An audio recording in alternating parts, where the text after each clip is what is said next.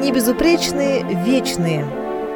Подкаст публичной библиотеки, где классики российской и зарубежной литературы предстают героями светской хроники. Наш сегодняшний герой действительно может претендовать на звание вечного. Ведь в этом году ему исполняется 975 лет.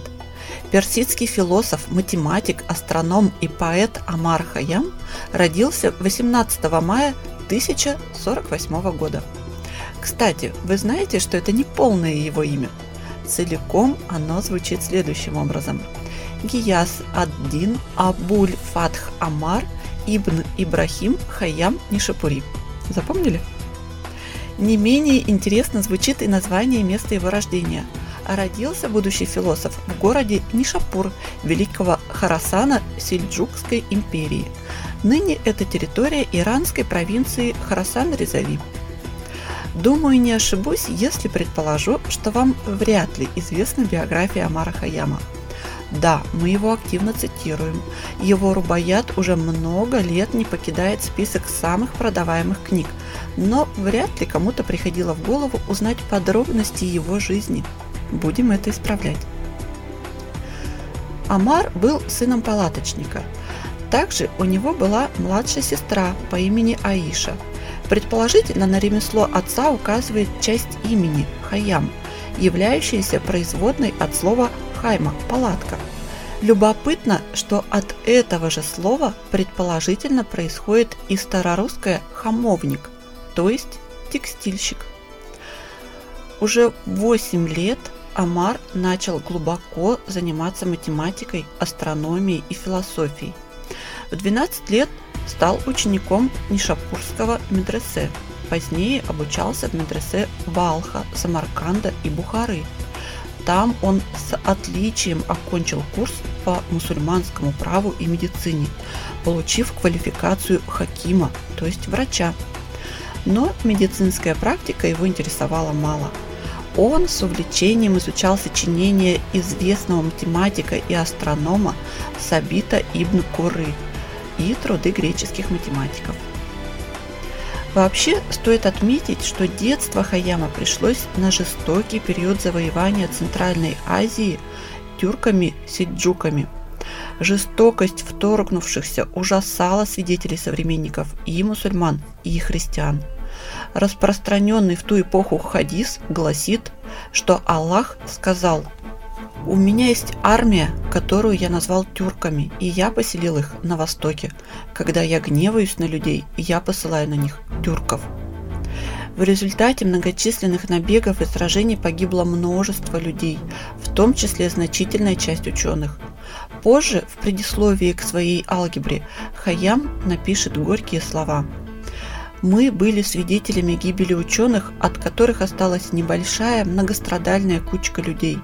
Суровость судьбы в эти времена препятствует им всецело отдаться совершенствованию и углублению своей науки. Большая часть тех, которые в настоящее время имеют вид ученых, одевают истину ложью, не выходя в науке за пределы подделки и лицемерия. И если они встречают человека, отличающегося тем, что он ищет истину и любит правду, старается отвергнуть ложь и лицемерие и отказаться от хвастовства и обмана, они делают его предметом своего презрения и насмешек. В возрасте 16 лет Хаям пережил первую в своей жизни утрату. Во время эпидемии сначала умер его отец, а затем и мать. Амар продал отцовский дом и мастерскую и отправился в Самарканд. В то время это был признанный на Востоке научный и культурный центр. В Самарканде Хаям становится вначале учеником одного из медресе, но несколькими своими выступлениями на диспутах он настолько поразил всех своей ученостью, что его сразу же сделали наставником. Как и другие крупные ученые того времени, Амар не задерживался подолгу в каком-то одном городе. Всего через 4 года он покинул Самарканд и переехал в Бухару, где начал работать в хранилищах книг. За 10 лет, что ученый прожил в Бухаре, он написал 4 фундаментальных трактата по математике. А в 1074 году его пригласили в Исфахан, центр государства сельджукидов – ко двору сельджукского султана Меликшаха I. По инициативе и при покровительстве главного шахского визиря Низам Аль-Мулька Амар становится духовным наставником султана. Через два года Меликшах назначил его руководителем дворцовой обсерватории, одной из крупнейших в мире на то время. Работая на этой должности, Амар Хаям не только продолжал заниматься математикой, но и стал известным астрономом. С группой ученых он разработал солнечный календарь, более точный, чем григорианский. Создал несколько трудов по астрономии. Однако в 1092 году со смертью покровительствовавшего ему султана Меликшаха и визиря Низам Аль-Мулька Исфаханский период его жизни заканчивается. Обвиненный в безбожном вольнодумстве, поэт вынужден покинуть сельджукскую столицу. Сегодня мы знаем Хаяма как глубокого философа и талантливого поэта, но при жизни он был известен исключительно как выдающийся ученый в точных науках – но на протяжении всей жизни он писал стихотворные афоризмы, рубаи, в которых высказывал свои сокровенные мысли о жизни, о человеке, о его знании. С годами количество приписываемых Хаяму четверостишей росло и к 20 веку превысило 5 тысяч. Возможно, свои сочинения приписывали Хаяму все те, кто опасался преследований за вольнодумство и богохульство – Точно установить, какие из них действительно принадлежат Хаяму, практически невозможно. Некоторые исследователи считают возможным авторство Хаяма в отношении 300-500 рубаи. Затем на долгое время Амар Хаям был забыт. Но по счастливой случайности тетрадь с его стихами попала в викторианскую эпоху в руки английского поэта Эдварда Фиджеральда, который перевел многие рубаи сначала на латынь, а потом на английский. В начале 20 века рубаи в весьма вольном и оригинальном переложении Фиджеральда стали едва ли не самым популярным произведением викторианской поэзии. Всемирная же известность Амара Хаяма как глашатая гедонизма, отрицающего посмертное воздаяние, пробудила интерес и к его научным достижениям, которые были открыты заново и переосознаны. Амара Хаям называют великим гедонистом. Он не считал возможным отказываться от земных благ ради призрачного небесного блаженства. Смысл жизни поэт и философ видит в другом – в потреблении и наслаждении. Но все должно быть в меру, иначе быстро наступит апатия и пресыщение. Такие взгляды философа приводили общественность в негодование, однако находили отклик среди правителей и знати. Особенно любила Хаяма за его взгляды на жизнь русская интеллигенция. Немалую часть своего творчества поэт посвятил любви к женщине. При этом он никогда не был женат и не имел детей. Образ жизни великого ученого не позволял ему обременять себя узами брака. Он был вольнодумцем и всегда находился под пристальным взглядом церковников, не прощавших свободомыслия.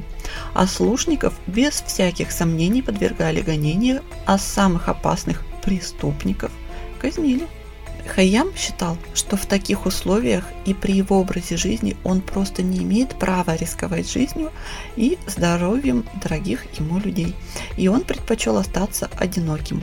По этой же причине он не оставил после себя и наследников. И все же в своих произведениях философ часто размышлял о любви. Он справедливо полагал, что это чувство – главное в жизни каждого человека. Высказывания Хаяма о любви достаточно противоречивы. Он рассматривал это чувство с двух сторон, как созидающее, так и разрушительное. В некоторых его стихотворениях звучит восхищение любовью женщиной. Есть и такие произведения, где поэт сокрушается над судьбой человека, которому любовь сломала жизнь но его отношение к женщине вообще всегда было положительным.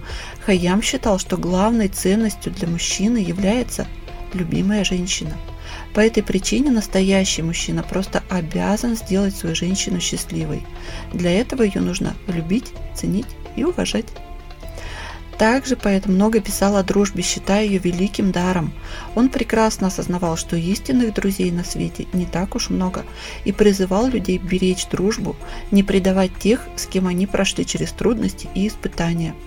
Философ считал, что к людям нужно относиться избирательно, не допуская в свой дом и за свой стол случайных попутчиков, которые легко могут втянуть хозяев в недоброе дело. О последних же часах жизни Хаяма известно со слов его позднего современника Байхаки, ссылающегося на слова зятя поэта. Тот говорил, что однажды во время чтения книги об исцелении Абу Али ибн Сины Хаям почувствовал приближение смерти. А было тогда ему уже за 80. Он остановился в чтении, заложил между листов золотую зубочистку, которую держал в руке, и закрыл фолиант. Затем он позвал своих близких и учеников, составил завещание и после этого уже не принимал ни пищи, ни питья.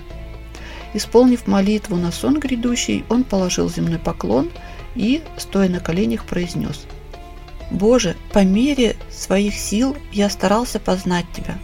Прости меня, поскольку я познал Тебя, поскольку я к Тебе приблизился». С этими словами на устах Хаям и умер – это произошло 4 декабря 1131 года. Надеемся, что наш сегодняшний выпуск был вам интересен и ждем вас к нам в библиотеку за трудами великого ученого Гияса Аддина Абуль Фатха Амара Ибн Ибрахима Хаяма Нишапури.